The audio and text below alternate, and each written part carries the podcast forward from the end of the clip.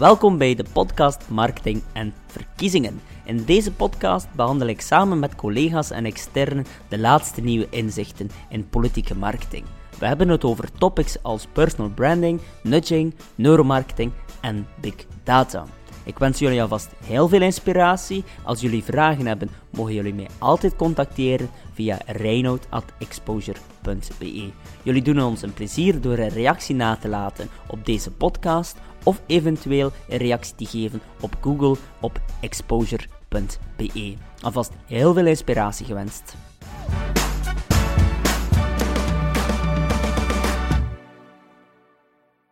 Welkom bij deze nieuwe aflevering van de podcast Marketing en Verkiezingen. En deze aflevering is een jubileum. Is het niet waar, Pieter? Ja, en wat voor een jubileum, de 50ste aflevering al van de podcast Marketing en Verkiezingen. Gefeliciteerd, ja. Jij was er van het begin bij. Ja, dat klopt. Nummer 50, de founding father. Uh, maar misschien is dat net wel iets te veel eer dan. Uh, eigenlijk wel grappig um, dat we uiteindelijk nu al aan 50 afleveringen zitten. Want ik weet nog dat ik de podcast toen gestart ben met het idee om een uh, vijfdelige reeks te maken over de Nederlandse verkiezingen toen in 2017, dacht ik. Dat is ook al drie jaar uh, jong, de podcast. Dus uh, ja, nooit gedacht dat we uiteindelijk naar 50 podcasts gingen uh, doorgroeien. Dus dat is wel een mooie mijlpaal, een mooie mijlpaal. Ja, dat is een, een mooi moment ook. in normale tijden zouden we deze 50ste podcast vieren met een glaasje bubbels en een hapje. Maar we leven vandaag in andere tijden. En jou kennende ook een stukje taart. En een stukje taart, daar ben ik altijd fan van. maar dus andere tijden, want corona raast uh, door de wereld en ook door België. En daarom zullen we het vandaag ook over corona hebben. Ja, dat klopt. Um, dus we gaan het vandaag vooral hebben over nudging en overheidscommunicatie.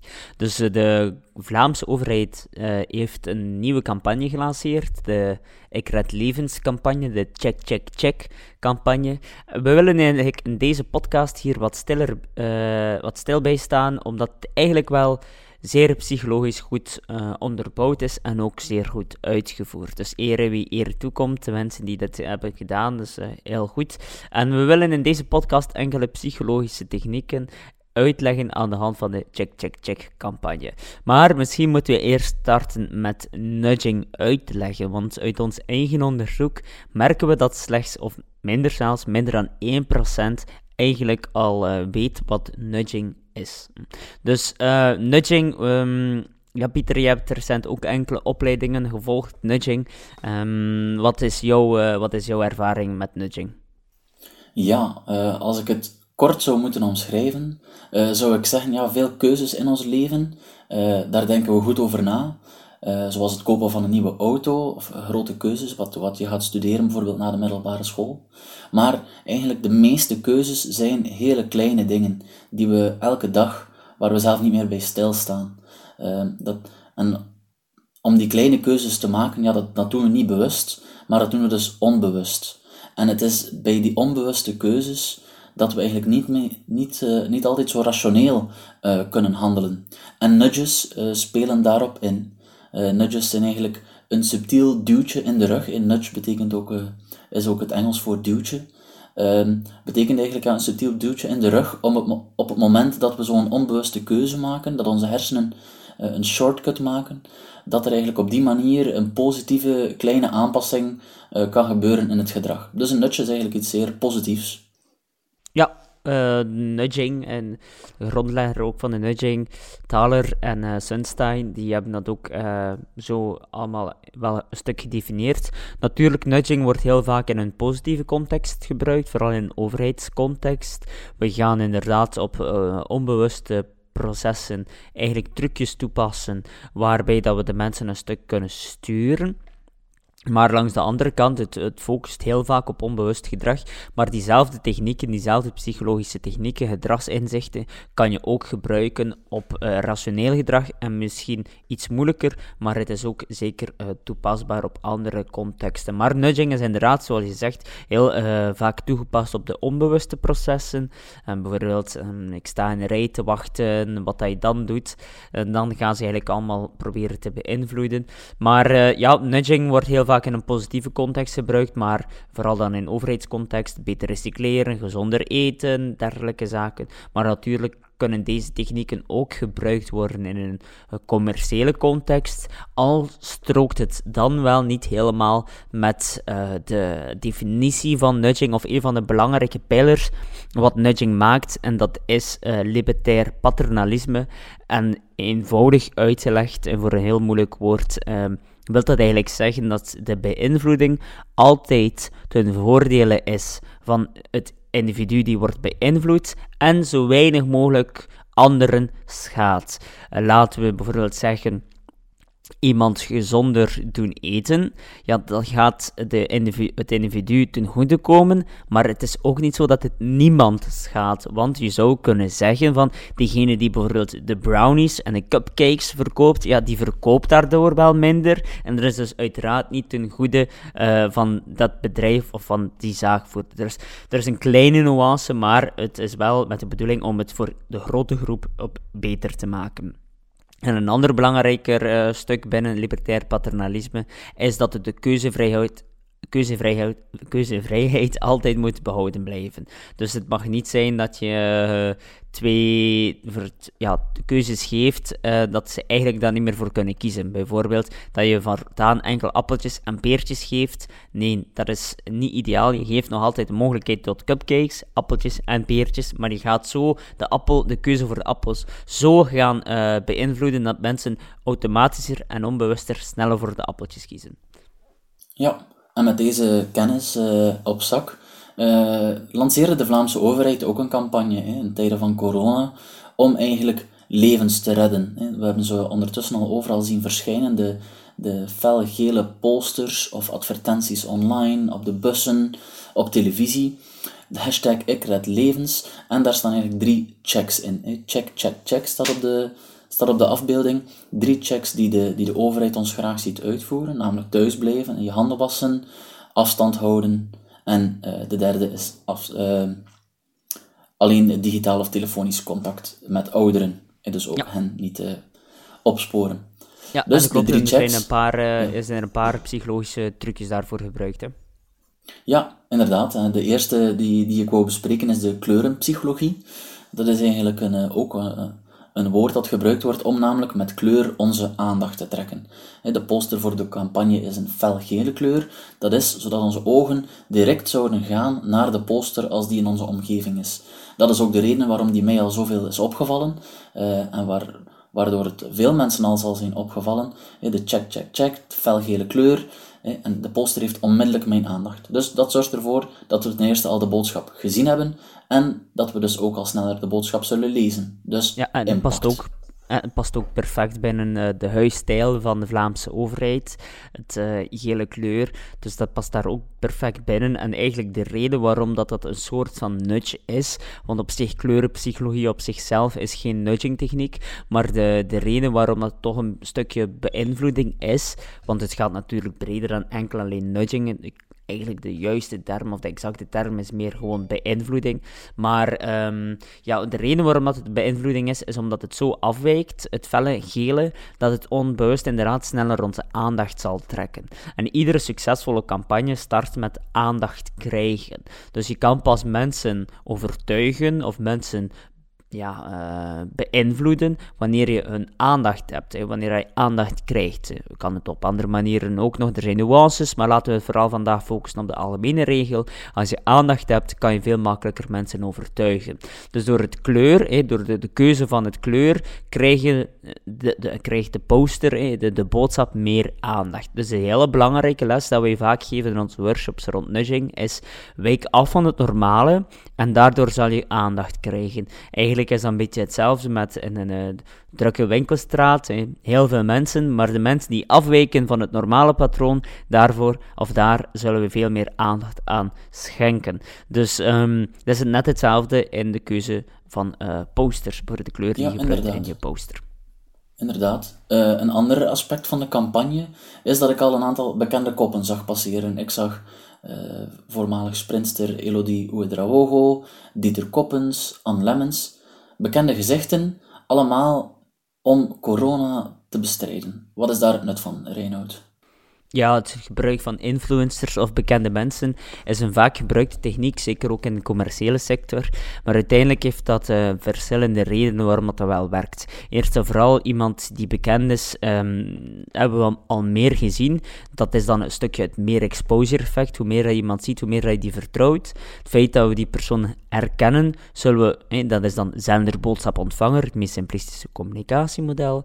het feit dat we vertrouwen hebben in de zender, omdat we die al veel hebben gezien gaan we de boodschap ook, ook positiever evalueren. En daarnaast hebben ook influencers een uh, grote impact op uh, ons gedrag, in de zin van, ja, als iemand iets voortoont of voorzegt die we kennen, dan gaan we het ook sneller doen. Dat is een beetje het monkey see, monkey do principe. Het feit dat we die persoon herkennen, zullen we, zal er ook weer opnieuw voor zorgen dat we sneller aandacht voor die persoon zullen hebben.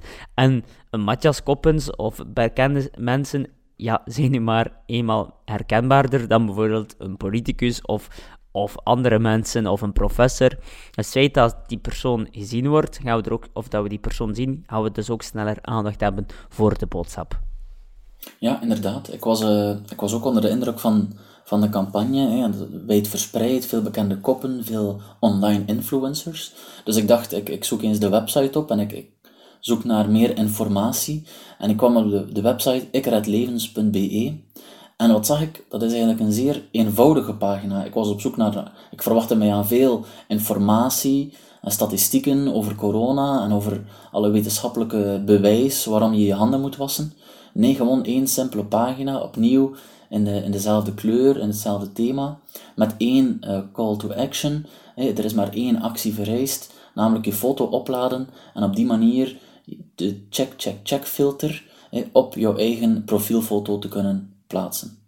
Dus opnieuw, dit is ook een, een vorm van nudging, namelijk een eenvoudige website om het proces zo eenvoudig mogelijk te maken. Ja. Dat heeft zelfs een speciale Engelse benaming, Reinhard. Ja, de processing fluency is voor ons uh, de meest gebruikte techniek. Uh, in alle workshops en alle consultancy, de eh, meeste return on investment haal je door in te zetten op de processing fluency. Natuurlijk, goed, uh, altijd nuances. Het is, is, heel onderbouwd allemaal, maar er zijn altijd heel veel nuances. In deze podcast opnieuw gaan we vaak kort door de bocht. Zijn er, uh, is er niet altijd tijd om op de nuances te focussen. We willen ook het risico niet lopen om de nuance te vertellen indien, en dat je de nuance onthoudt en de algemene regel vergeet. Deze disclaimer gezegd, is de processing fluency een van de meest uh, succesvolle technieken om meer return on investment te halen uit jouw campagne of uit jouw communicatie. En een ander bekend nudging model, het EAST model, is dat ook het easy, het easy gedeelte. dus EAST is een acroniem, e, easy.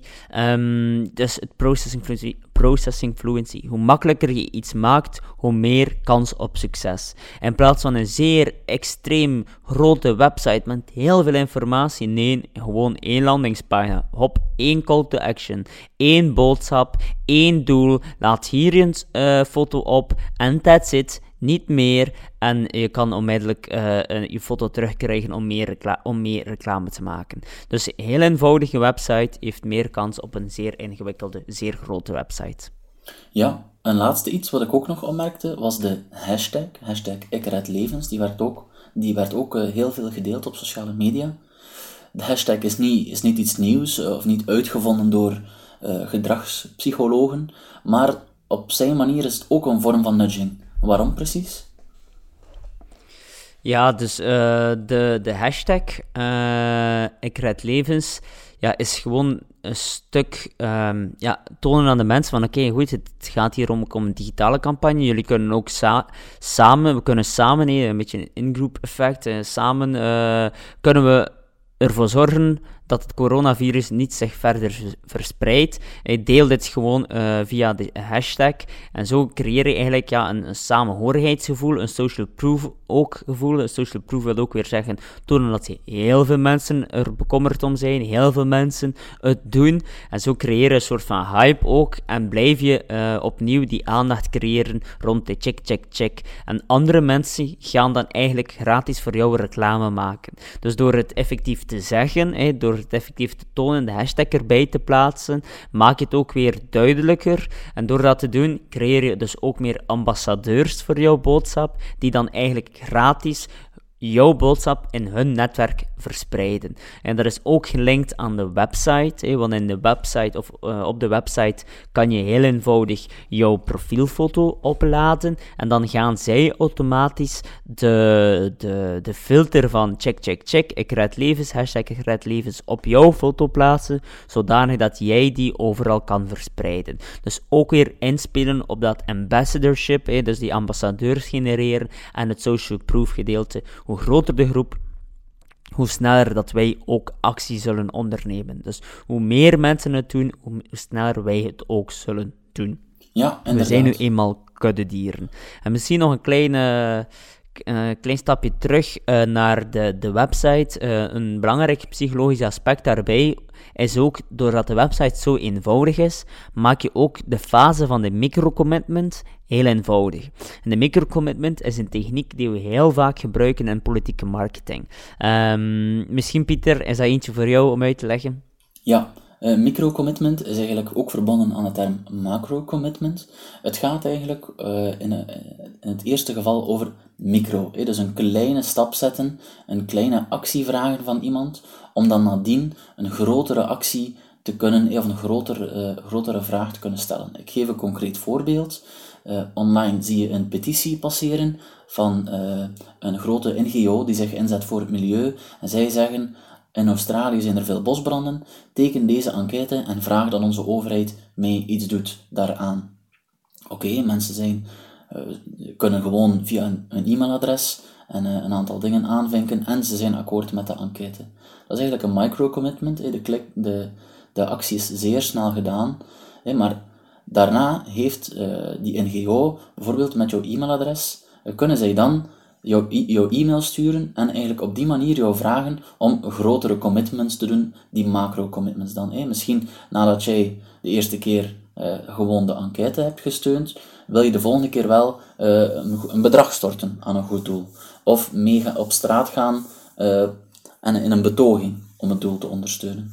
Dus eigenlijk met een micro-commitment kan je een macro-commitment bekomen.